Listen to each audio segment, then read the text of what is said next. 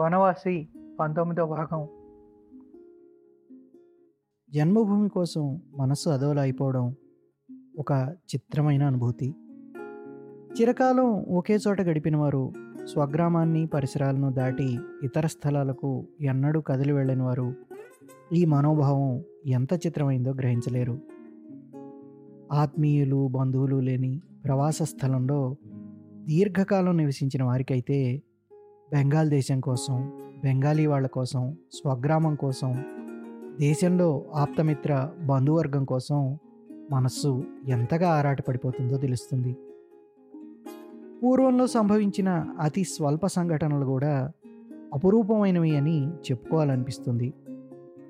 గడిచిపోయిందంతా జీవితంలో ఇంకా తిరిగి రాదు అనిపిస్తుంది. జగత్తంతా జడమయమైపోయినట్లు బెంగాల్ దేశానికి సంబంధించిన ప్రతి వస్తువు ప్రతి అంశము అత్యంత ప్రీతిపాత్రమైనట్టు భావిస్తాం. ఇక్కడ సంవత్సరాలకు సంవత్సరాలు దొడ్డిపోతున్న కొద్దీ నాకు ఇదే అనుభూతి కలుగుతోంది. పెద్ద కచేరీకి సెలవు కోసం ఉత్తరం రాయాలని చాలాసార్లు అనుకున్నాను. కానీ నిత్యం చేతి నిండా పని ఉంటూనే ఉన్నందువల్ల సెలవు అడగడానికి సంకోచం కలిగేది. అయితే నిర్జనమైన ఈ అరణ్యం పర్వతాల ప్రాంతంలో పెద్ద పులులు ఎలుగుబంట్లు కణుజులు ఉన్న ఈ దేశంలో మాసాల తరబడి ఏళ్ళ కొద్దీ ఒంటరిగా గడపడం ఎంత కష్టం? అయ్యో! బెంగాల్ దేశాన్ని మర్చిపోయినానే. దుర్గోత్సవం చూసి ఎంతకాలమైంది? మంగళవాద్యాలు మళ్ళీ విన్నోచుకోలేదు. దేవాలయాల్లో గుగ్గిలదూప సౌరభం ఆఘ్రాణించి ఎంతకాలమైందో. బెంగాల్ సంసార గృహాల ప్రశాంత వాతావరణం ఒట్టి అరుగులపైన కంచు ఇత్తడి పాత్రలు నీళ్ళ బిందెలు ముగ్గులు గోడగూటిలో లక్ష్మీదేవి గాజుల బుట్ట అవన్నీ ఏనాటివో జీవన స్వప్న స్మృతి మాత్రంగా నిలిచిపోయినాయే అని ప్రాణం గిజగిజలాడిపోయింది. శీతాకాలం విడిచి వసంతం ప్రవేశించగానే ఈ తపన మరింత ఎక్కువైంది. ఈ పరిస్థితిలోనే ఒకనాడు గుర్రమెక్కి సరస్వతీ హ్రదం వైపుకు విహారానికి వెళ్ళాను. ఒక లోయలో గుర్రం దిగి నిలబడి చూశాను. నలువైపులా ఎత్తుగా ఒడ్డుల మాదిరిగా ఉన్నాయి.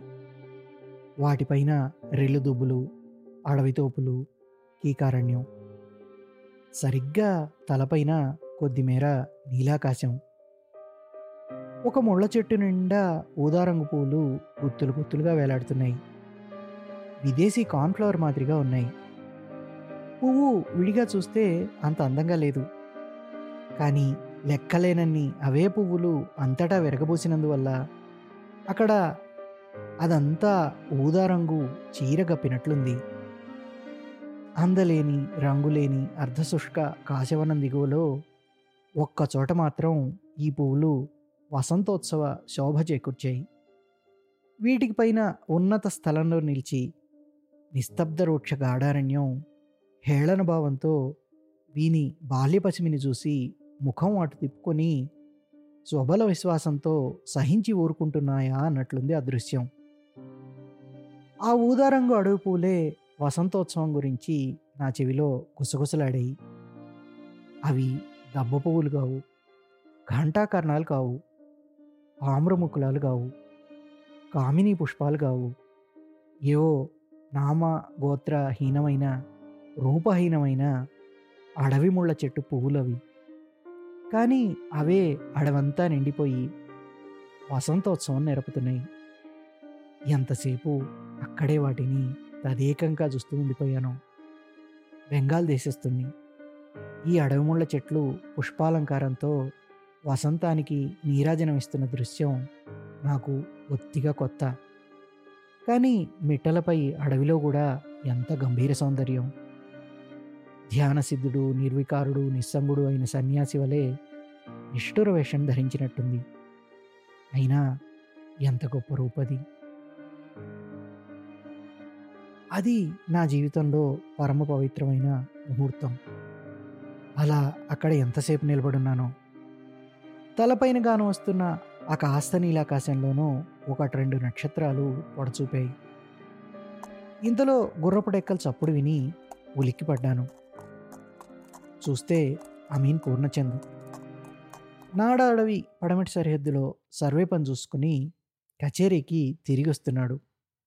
నన్ను చూసి గుర్రం దిగొచ్చాడు. బాబు ఇక్కడున్నారేమిటి? అన్నాడు. ఏదో అలా తిరుగుతూ వచ్చాను అని అతనికి చెప్పాను. ఒంటరిగా ఎప్పుడూ ఇక్కడికి రాకండి బాబు. సాయంకాలం వేళ. అదండి కచేరీకి. ఈ చోటు మంచిది కాదు. మన టిండేల్ స్వయంగా చూశాడు. పెద్ద పులి. పెద్దది. అదిగో ఆ వైపు వెళ్ళిపోదలోనే రండి ఇంకా. అన్నాడు. వెనుక వైపున ఎక్కడో దూరంలో టిండేల్ పాట వినబడింది. దయా హోయిజీ అంటూ. ఆ రోజు మొదలు ఈ ముళ్ళ చెట్టు పువ్వులు చూసినప్పుడల్లా నా జన్మభూమి కోసం మనస్సు తహతహలాడుతుంది. టిండేల్ చెట్లాల్ ప్రతిరోజు సంజయవేళ తన గుడిసెలో కూర్చుని రొట్టెలు కాల్చుకుంటూ దయా అంటూ పాడే పాట వినబడినప్పుడు అంతే. పాల్గొనవాసన్నమయ్యే సమయంలో మామిడి మొగ్గల సువాసన వ్యాపించిన చెట్ల నీడల్లో నది ఒడ్డున బూరుగు పువ్వులు వికసించిన చోట ఇటువైపు నిలబడి కోకిల స్వనాలు వినే అదృష్టం మళ్ళీ ఈ జీవితంలో లభించదనిపించింది. ఈ అడవిలోనే ఎప్పుడో ఏ పులివాతనో అడవి దున్నల వాతనో బడి చావు తప్పదనిపించింది. వన్యపాతపాల అడవి అలాగే స్థిరంగా నిలిచి ఉంది. దూరంలో అరణ్యమయమైన క్షితిజరేఖ ధూసరవర్ణరంజితమై నిస్తబ్దంగా అలాగే కనబడుతూ ఉంది. ఇలాగా జన్మభూమి కోసం మనస్సు వికలంగా ఉన్న రోజుల్లోనే ఒక రోజున రాస్విహారీ సింగ్ ఇంటి దగ్గర నుంచి హోళీ పండుగకు ఆహ్వానం వచ్చింది. రాస్విహారీ సింగ్ అంటే ఈ ప్రాంతంలో ఎదురులేని వ్యక్తి. వడ్డీ వ్యాపారి. రాజ్పుట్ జాతికి చెందినవాడు. కారో నది ఒడ్డున సర్కారు భూముల్లో ఉంటున్నాడు. అతని గ్రామం మా కచేరీకి ఈశాన్యంలో పన్నెండు పద్నాలుగు మైళ్ళలో మోహన్పుర రిజర్వ్ ఫారెస్ట్లో ఉంది. ఆహ్వానం స్వీకరించకపోవటం బాగుండదు. కానీ రాస్విహారీ సింగ్ ఇంటికి వెళ్ళడం నాకు బొత్తిగా ఇష్టం లేదు. ఈ ప్రాంతంలో ఎంతమంది బీద గంగోతాలకి అతను అప్పులిచ్చాడో లెక్కలేదు. పేదవాళ్ళని కొట్టి వాళ్ళ రక్తం పీల్చి గొప్పవాడైనాడు. అతని కఠోర శాసనానికి అత్యాచారానికి ఎవరూ ఏమీ అనడానికైనా లేదు. అతను జీతాలిచ్చి భూముల్లో వాటాలిచ్చి ఉంచిన దుండగల బలగం నిత్యం లాఠీలు పుచ్చుకొని తిరుగుతూ ఉంటారు. ఎవరినైనా పట్టుకుని తీసుకురమ్మంటే కట్టి తెచ్చే రకం మనుషులు వీళ్ళు. స్వల్ప విషయాల్లో కూడా ఎవరైనా తగు మర్యాద చేయలేదని రాస్బిహారికి అనుమానం ఏకాస్త కలిగిన చాలు ఇక వాళ్ళకి దిక్కు లేదన్నమాటే. చలబలాల వల్ల కౌశలం చూపి వాళ్ళని పట్టుకుని శిక్షించే వరకు విడిచిపెట్టాడు. నేను వచ్చేసరికి చూశాను ఈ దేశంలో అతడే రాజు. పేద గృహస్థులందరికీ గడగడ. కాస్త సంపన్నులైన వారు కూడా ఏమనడానికి సాహసించరు. రాస్బిహారీ సింగ్ అనుచరులు దుర్మార్గులు. కొట్లాటల్లోనూ దొమ్మీల్లోనూ ఆరితేరిన వాళ్ళు. పోలీసులు కూడా రాస్బిహారీ సింగ్ చేతిలో వాళ్ళే ఈ ప్రాంతపు సర్కిల్ ఆఫీసర్ మేనేజర్ కూడా అతనింటనే ఆతిథ్యం స్వీకరిస్తారు. ఇంకా అతను ఈ అడవిలో ఎవరిని లెక్క చేస్తాడు? మా ఎస్టేట్లోని జనం పైన రాస్ బిహారీ సింగ్ అధికారం చెలాయించాలని ప్రయత్నిస్తాడు.